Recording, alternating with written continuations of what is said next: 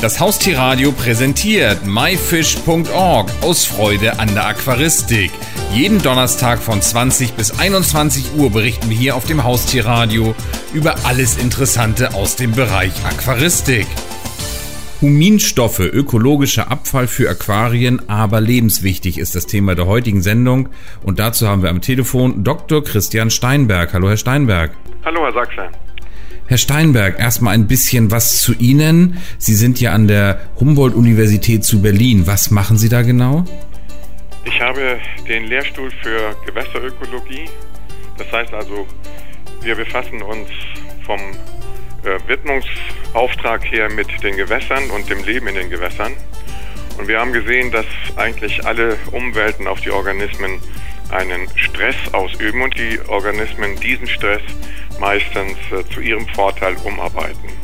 Und daraus haben wir dann die Arbeitsrichtung Stressökologie gemacht. Stressökologie, das Wort habe ich ehrlich gesagt noch nie gehört. Das müssen Sie vielleicht doch noch mal ein bisschen erklären. Ja, gerne. Ähm, wir gehen davon aus, dass Stress jetzt nicht das, was der normale Zuhörer als äh, unangenehmen Stress empfindet, der sich nicht auflöst und der ihn krank macht, sondern als, als positiven Stress, der sich auflöst, dass diese Stressarten für die Organismen im Ökosystem lebenswichtig sind und sie sich darauf angepasst haben und letztlich auch äh, immer weiterentwickelt haben. Stress ist lebenswichtig auch für die Evolution von Organismen. Und wie genau untersucht man sowas? Wir schauen uns an, wie die Tiere unter Stressbedingungen leben, wie lange sie leben, wie viel Nachkommen sie haben, ob sie zum Beispiel, wenn sie eine Resistenz gegenüber Stressoren entwickelt haben, ob sie diese Fähigkeit an die Nachkommen weitergeben, wie die Nachkommen dann damit fertig werden mit Stressoren und so weiter. Das ist das, was wir machen. Wir arbeiten sehr viel mit kleinen, wirbellosen Tieren, die eine kurze Reproduktionsphase haben, damit wir eben auch die Transgenerationseffekte herausbekommen. Nicht? Das Thema der heutigen Sendung ist ja Huminstoffe oder Huminsubstanzen. Können Sie da nochmal genau erklären, was das ist? Ja, Huminstoffe sind das größte Reservoir an organischem Kohlenstoff in jedem Ökosystem auf der gesamten Welt. Das gilt für den tropischen Regenwald genauso wie für unseren Wald.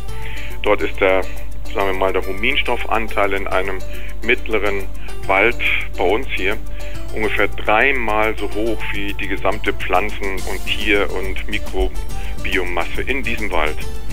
Im tropischen Regenwald ist das ein bisschen zugunsten der Lebewesen verschoben. Im Binnengewässer haben wir sogar das Verhältnis ein Teil Organismen, zehn Teile Huminstoffe und das Meer schießt den Rekord ab. Die haben ein Teil Organismen, 100 Teile äh, Huminstoffe. Das heißt, in der klassischen ökologischen Literatur geht man immer davon aus, dass diese Huminstoffe Reaktionsträger sind und nicht mit, direkt mit den Organismen irgendeine Interaktion machen, nicht auf Organismen wirken. Und das ist falsch und das untersuchen wir und eben auch mit dem Effekt, dass wir irgendwelche Empfehlungen für Aquarianer und für Aquakulturisten sagen können jetzt. Ist das Thema Huminstoffe oder Huminsubstanzen denn etwas, das mit dem Umgang mit Zierfischen neu ist oder Nein. ist das schon ein alter Hut? Das ist ein alter Hut. Ähm, man hat mit Sicherheit äh, sehr viel empirisch herausgefunden, indem man es einfach ausprobiert hat. Man hat gesehen, die Tiere, die Fische äh, leuchten besser, sie leben länger, sie sind weniger krank, aber man hat immer man hat nie gewusst, welche Reaktionswege, welche Regulationen in den Tieren passierten. Und da haben wir jetzt ein bisschen Licht in den dunklen Tunnel hineinwerfen können.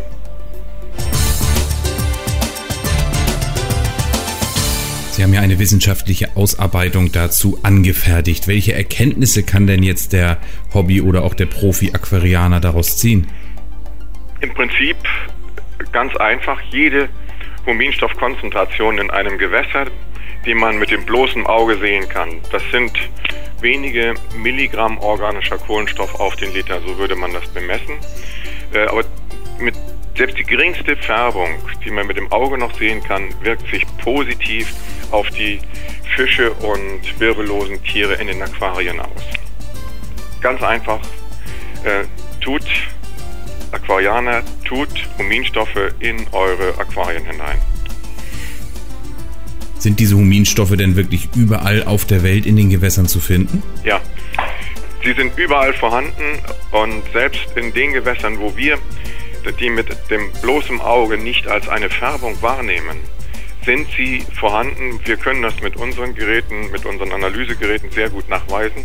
Und sie sind immer höher konzentriert als alle Organismen.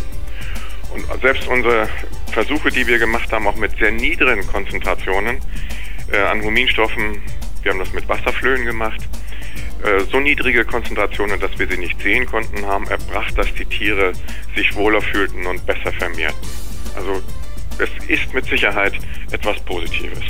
Es kann eigentlich nur ästhetische Gründe geben, weshalb die Leute die, diese Braunwasser oder diese bräunliche Färbung im Aquarium nicht mögen.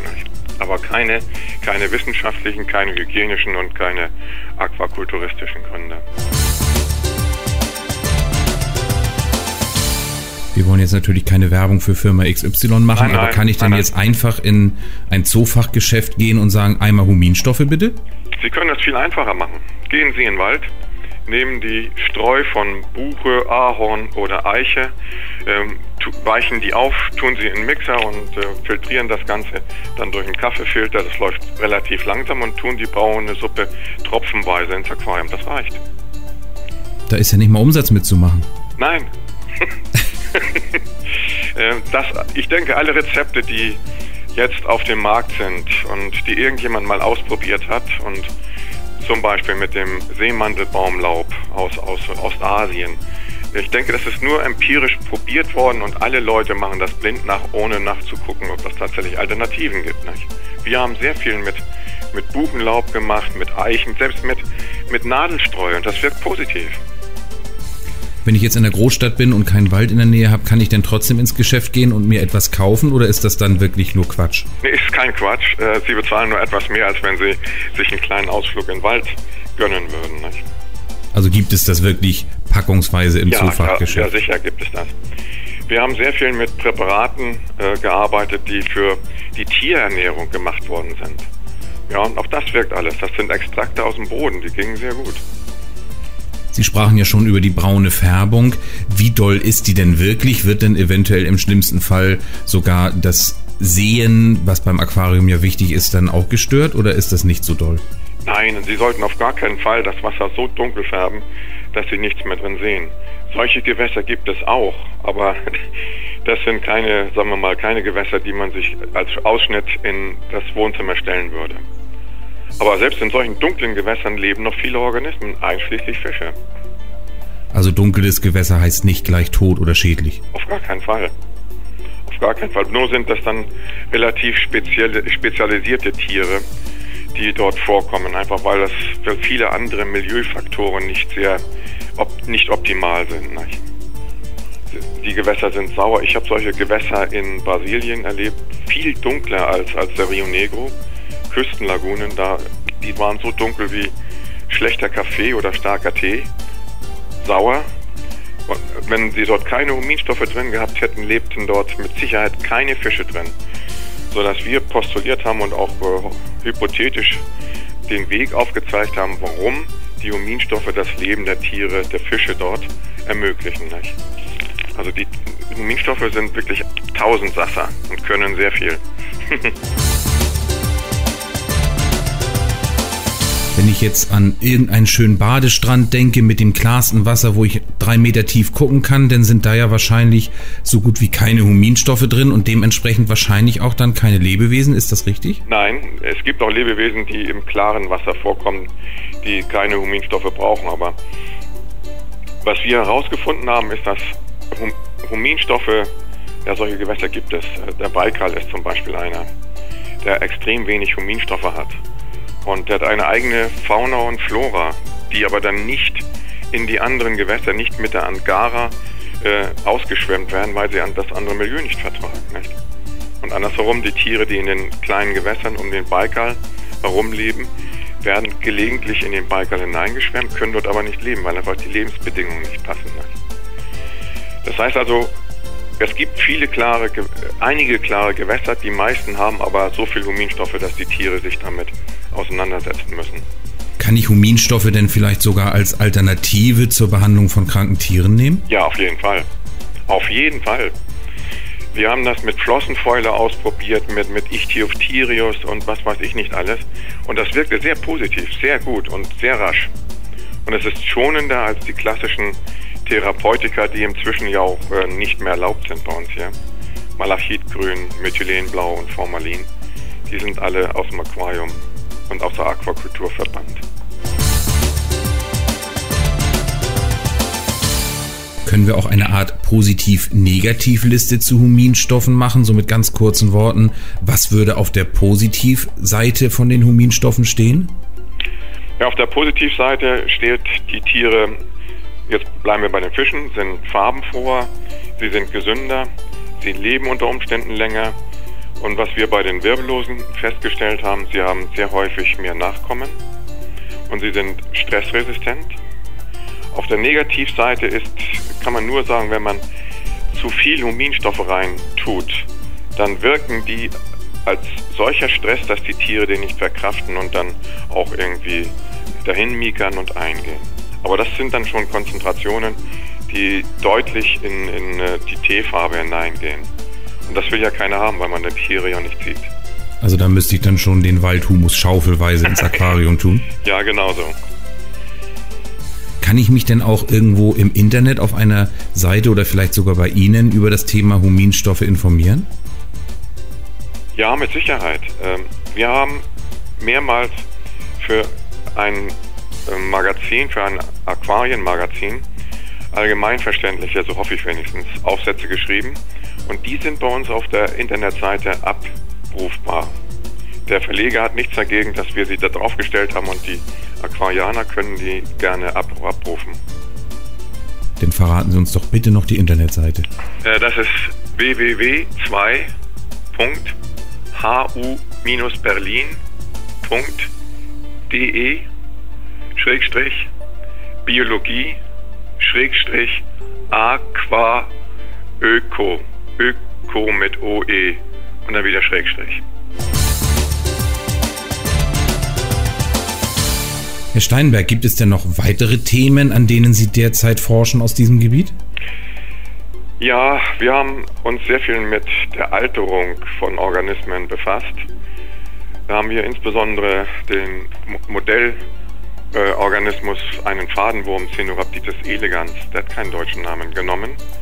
Der wird aber weltweit für Alterungsforschung hergenommen und ebenfalls dort wieder äh, ein leichter Stress auf den Organismus ausgeübt, wirkt sich sehr häufig lebensverlängernd und auch gesundheitsfördernd. Andersherum, was, um das deutlich zu machen, was lange Zeit als gesundheitsfördernd diskutiert wurde und immer noch als gesundheitsfördernde Präparate verkauft wird, könnte schädlich sein. Wenn Sie zu viel Vitamin C nehmen oder Vitamin E, das sind zwei der bekanntesten Antioxidantien, dann könnten sie ihrer Gesundheit schaden. Und das ist jetzt äh, vielfach nachgewiesen worden, auch an Sportlern, die zu viel von diesen beiden Vitaminen nehmen. Sie haben eine wesentlich schlechtere Muskelleistung. Und bei unserem kleinen Wurm hat sich herausgestellt, dass der kürzer lebt, wenn er zu viel Vitamin C und Vitamin E bekommt. Also diese alten Empfehlungen, die als Nahrungsergänzungsstoffe irgendwo in den Drogeriemärkten, in den Apotheken oder abends äh, in dem Vorabendprogramm immer als Werbung auftauchen, sind nicht richtig. Dr. Christian Steinberg zu dem wirklich spannenden Thema Huminstoffe. Wir haben wirklich sehr viel gelernt. Vielen Dank für dieses tolle Interview. Ich danke Ihnen auch. Das war nett. Das war die Sendung myfish.org aus Freude an der Aquaristik. Die gesamte Sendung gibt es natürlich auch zum Nachhören und Downloaden unter www.haustier-radio.de, dann in dem Bereich Shows und myfish.org aus Freude an der Aquaristik. Eine neue Ausgabe gibt es hier auf dem Haustierradio wieder am Donnerstag um 20 Uhr.